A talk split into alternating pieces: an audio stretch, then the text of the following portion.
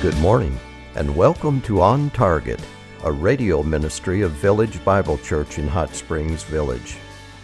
We are located near the Coronado Center at 100 Ponderosa Way. Our Sunday morning service starts at 9:15 a.m. We hope you will enjoy and benefit from the sermon you will hear this morning.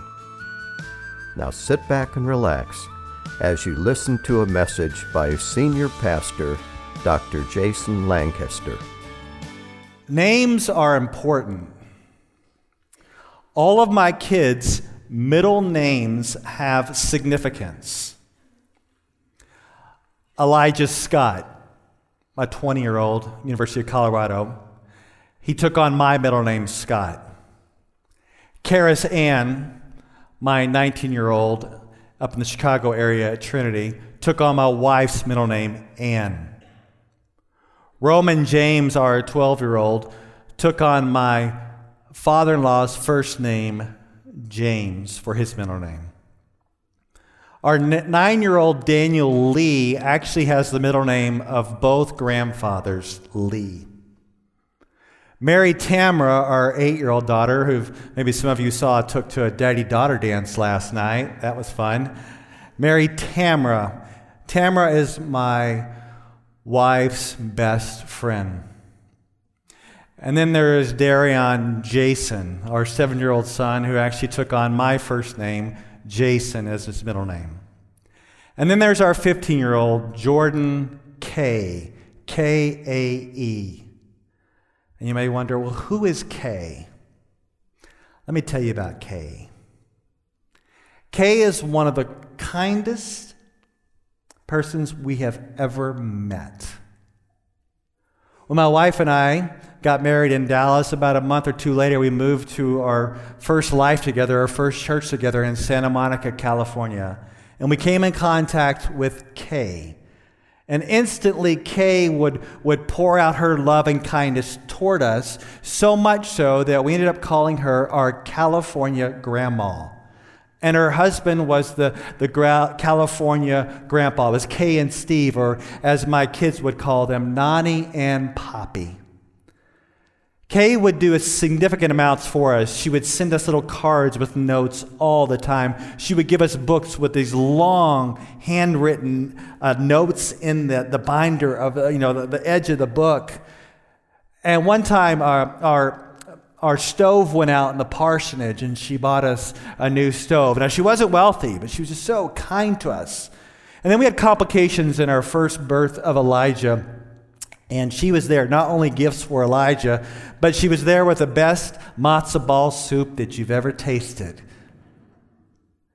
And then we had uh, the birth of our daughter, Karis, and Kay was right there and just took Karis under her wing and, and would get her American Girl doll stuff, took her to Disneyland, just showered so much love on her. And then it came time for us to move from Santa Monica to Chicago. And right before we moved, a month before we moved, we had the birth of our daughter, Jordan. And it was only appropriate that she take on the middle name Kay. Because Kay was one of the kindest people we have ever met.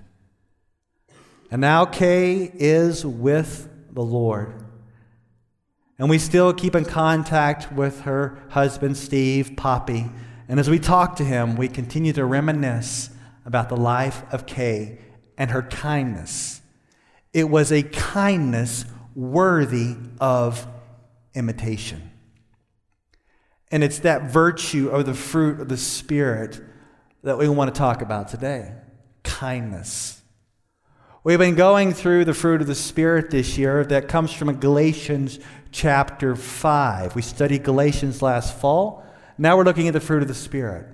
Galatians chapter 5, verses 22 and 23 say, But the fruit of the Spirit is love, joy, peace, patience, kindness, goodness, faithfulness, gentleness, self control. Against such things there is no law. It's not about your natural temperament. It's not about your abilities or your inabilities. It's about the power of God exhibiting kindness through you. Now, I don't know how you've been doing the past few weeks as we've been going through these virtues. They can be quite convicting. Before I left this morning, I said, Wife, be kind to the children to limit your conviction during the sermon. We all struggle in exhibiting these virtues, but we got to remember it's, it's full strength and full dependence. Full strength in the sense that we step out by grace to exhibit these virtues, and then we're fully dependent upon the Lord to exhibit them in our lives. But let's think about kindness because next week we're going to talk about goodness, and you're wondering what's the distinction between kindness and goodness? And it's really hard to really even make a distinction, but something that I have found helpful is that I view kindness more as a, a hard habit, a hard habit of seeking the best for others, even at great cost to yourself. While goodness is more of the planned, at, planned out actions resulting in their blessing. A helpful verse for me to think of of kindness is Philippians chapter 2, 3 and 4. It contains the idea of kindness without even saying the word. Paul says, Do nothing from selfish, uh, from selfishness or empty conceit, but with humility of mind regard one another as more important than yourselves. Do not merely look out for your own personal interests, but also for the interest of others. It's kind of that heart habit of seeking the best for others, even at great cost to yourself.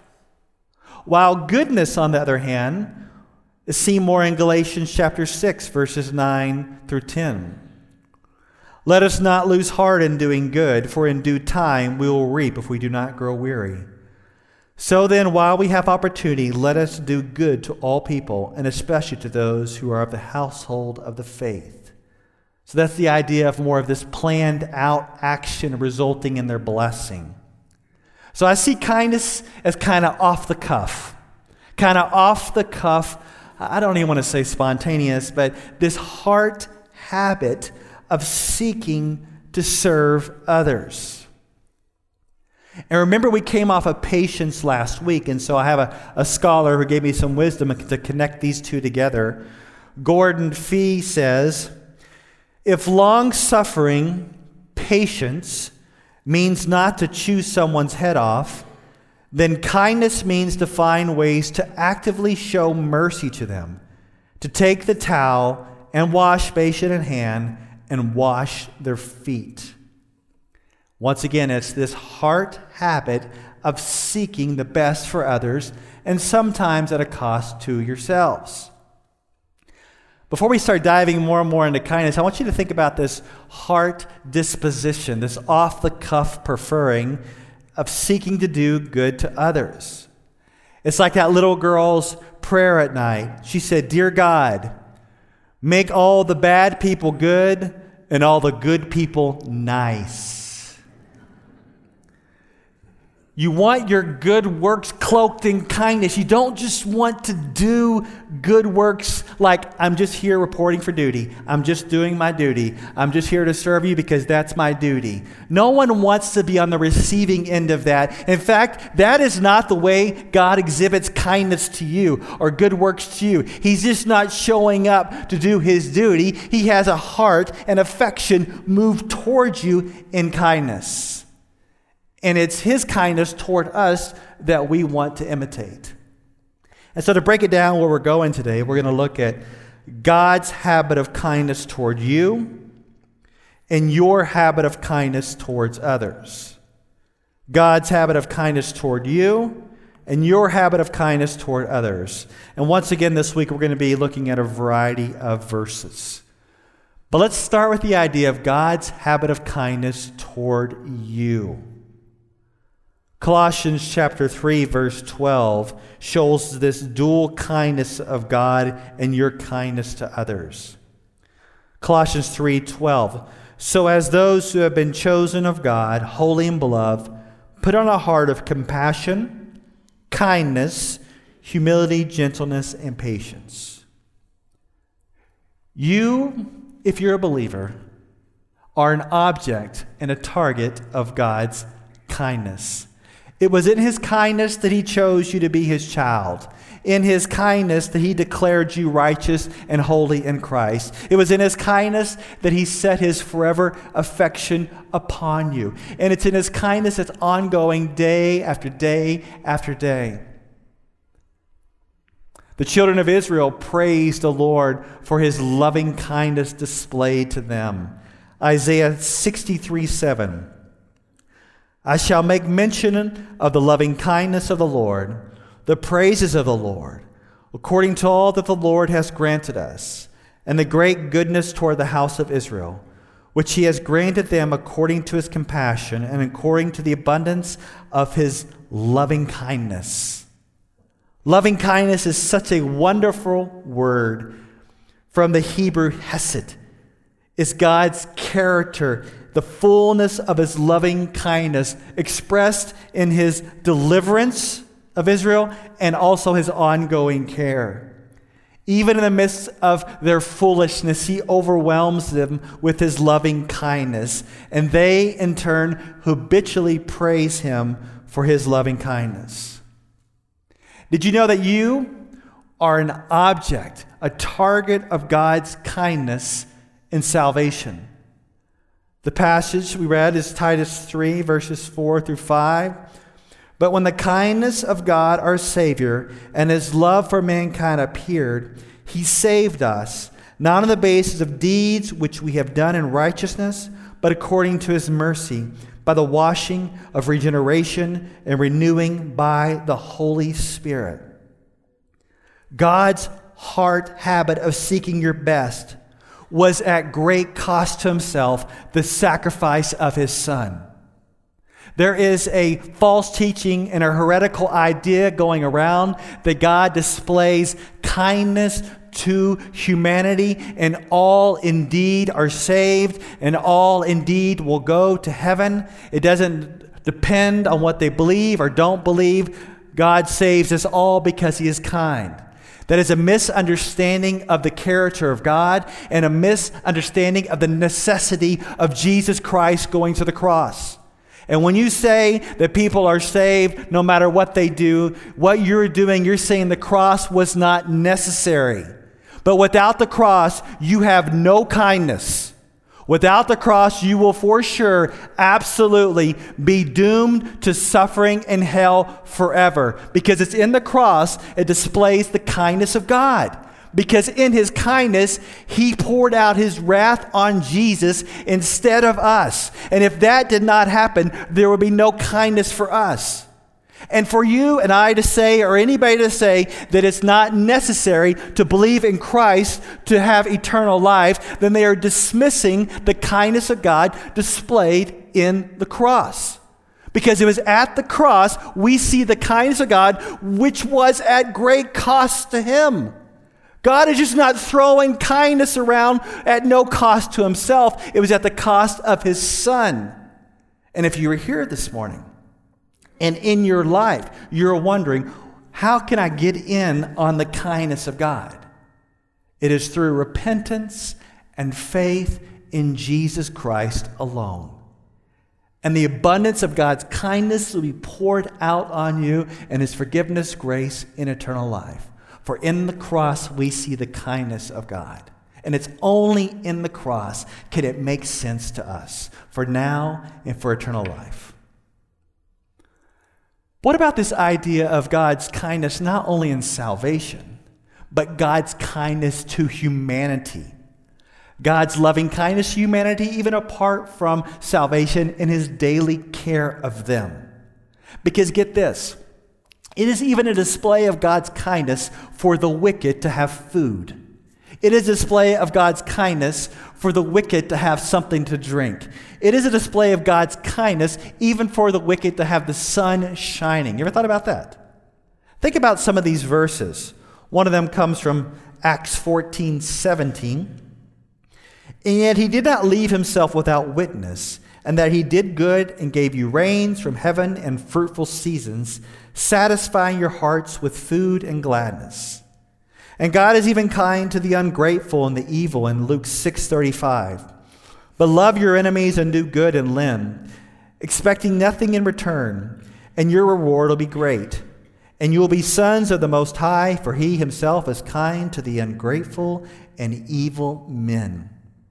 So even though his salvific kindness is not displayed to the evil who do not want to turn to the cross, he's still throwing out kindness of sunshine and food and rain to the wicked. And the whole point of letting us in on that knowledge is now for you and I to display kindness to others, even kindness to others who are difficult.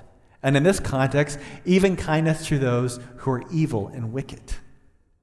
So, if God has this habit of kindness toward us at great cost to himself, so we should have the habit of kindness toward others at great cost to ourselves. So, let's switch it up a bit to your habit of kindness toward others. And I have been uh, really impacted by this guy I've read over the years. His name is Christopher Wright. And he has really been impacted by what John Stott taught him. So I'm just going to go ahead and pass it on to you. And this is, this is so good. So I'm going to share a little bit of, of where we're going with this um, that he has taught me. This is really, really good. So try to lock in what we're saying here. Let's start with Colossians 3.17. Colossians 3.17 says, Whatever you do in word or deed, do all in the name of the Lord Jesus, giving thanks through him to God the Father.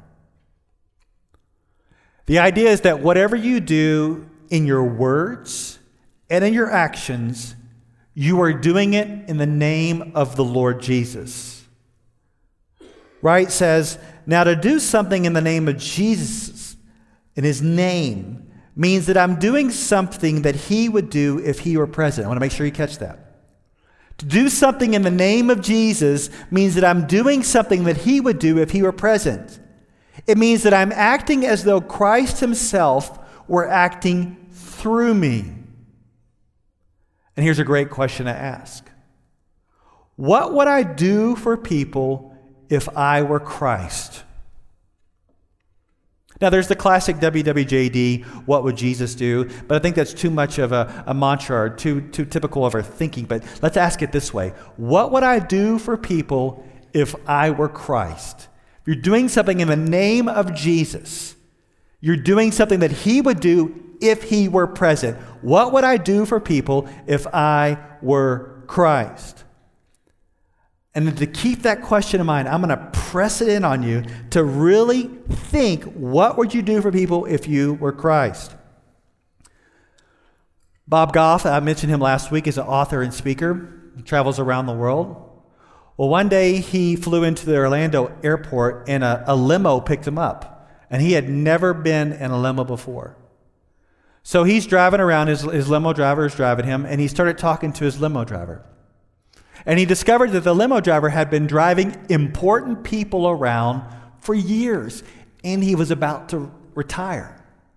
So Bob said to him, Hey, have you ever rode in the back of a limo? And the guy said, No way, I, I would get fired. And Bob's like, Well, you're about to retire, so let me drive you around. So he got out, switched spots. Bob put on a limo hat and started driving his limo driver around town, all the way to the hotel. And then Bob hopped out, opened the door for the limo driver, gave him a big hug, and headed into the hotel. Now, I'm not sure Jesus would do exactly that, but it's along the same lines of what would I do for people if I were Christ? Now, I'm going to keep pressing. Let's keep pressing because I'm not going to let you off the hook here. I'm going to tell you another story. There's a church in Tennessee that attempts to minister to women who work at gentlemen's clubs. I mean, I don't want to go into details, but they are the dancers. And as they've attempted to minister to these women, they've had some failed attempts. At first, they would send in younger women from their church to minister to these dancers. And these women from their church were the same age as the dancers, and it didn't work out because the dancers felt judged. So the church had to regroup and rethink their strategy. And then they sent in some, some people a little bit older. And so the women would go to the club from their church and try to, to minister to these women, but it didn't work out because these women who were a little bit older reminded the dancers of their moms. And they didn't have a very good relationship with their mom. That's probably why they're there, right? So that didn't work. And so the church had to go back and regroup and how can we minister to these dancers? And then finally, they sent in the grandmas. And it was great because these girls, most of them, had good relationship with their grandmas. Because their grandmas displayed so much kindness.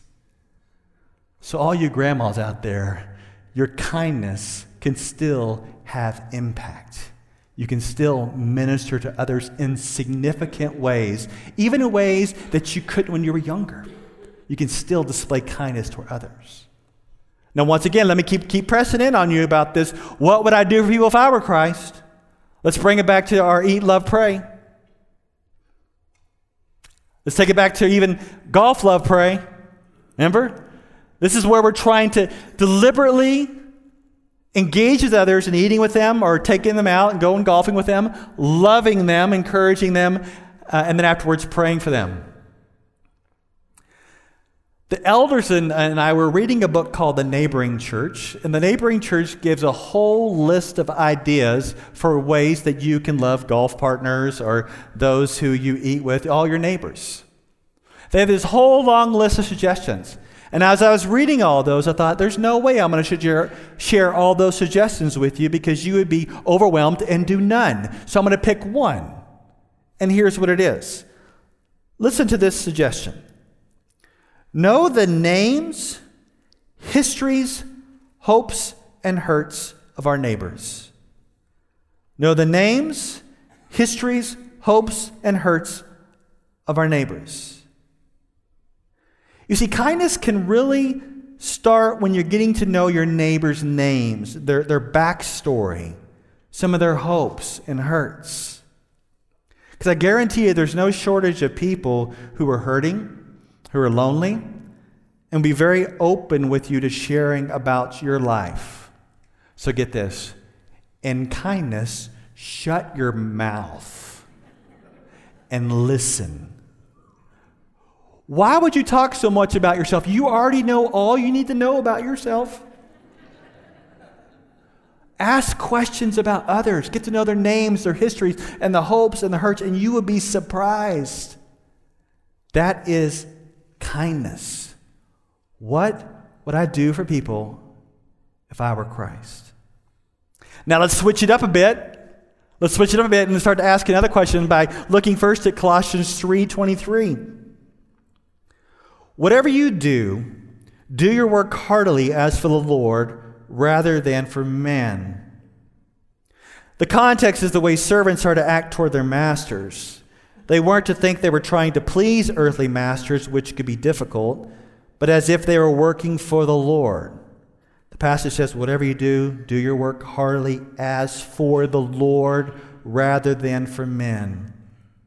That means that you are to act as if you are serving Christ and He were right in front of you. Which leads to the second question What would I do for people if they were Christ? What would I do for people if they were Christ?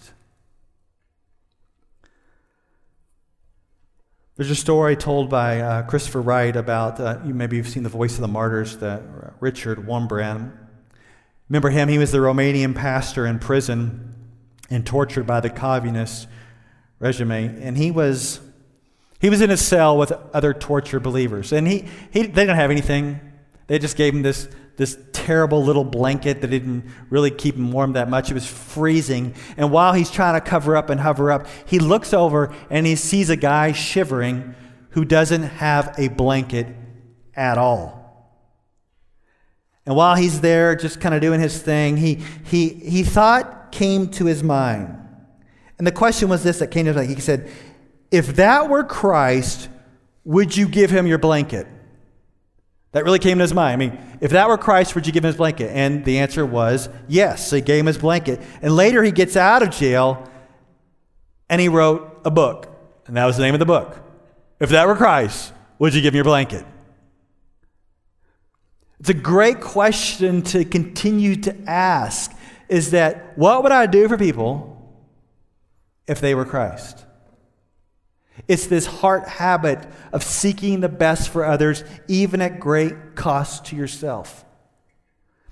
And, and it's these two great questions I think we need to ask. What would I do for people if I were Christ? And what would I do for people if they were Christ. As God's habit of kindness is aimed at you, not only your salvation, but on a daily basis, the idea is that now you are to aim that kindness at others. And what I'm hoping in going to the word like this is that we're just not here to hear the word, but we actually want to do it. And we cannot do it without the power of the Holy Spirit. Because who in here really wants to be kind at great cost to themselves? I'm not ready to sign up for that. However, by the power of the Holy Spirit, I can be kind to others by His grace, by His power, by His mercy, as He has been kind to me. And so can you. Now, I want to leave you with a an unrealistic vision for the village. Can we do this? this is, I'm just going to throw out the most unrealistic, crazy vision for the entire village. You okay with that? This is not, you're going to say, this is crazy, this is unrealistic, and really only God could pull this off.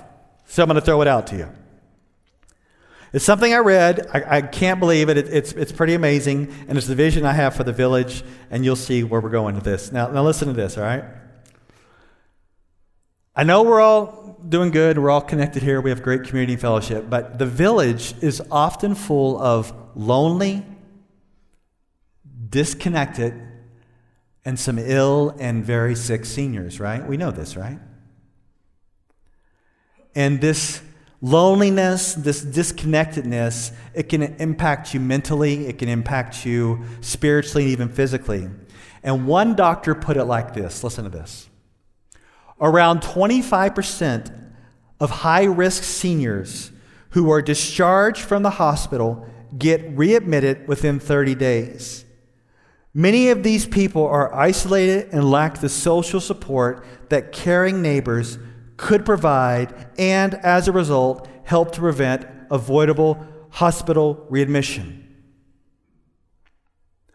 I wonder who those caring neighbors could be. Yeah, that would be you. Your kindness in Jesus can transform those in your sphere of influence. I really believe that. Those within reach of your kindness can transform those in your reach. I really believe that. When we ask these questions, what would I do for people if I were Christ? And what would I do for people if they were Christ? Is my hope and, and prayer for you, even though it may not extend to the whole village, that may God's habit of kindness to you extend through you to others. We hope you enjoyed this message. It was preached recently at Village Bible Church. You can hear this message or let others know about it by visiting our website at vbchsv.org or call us at 922 0404. Meanwhile, have a blessed day as you walk along the way, guided by God's Word.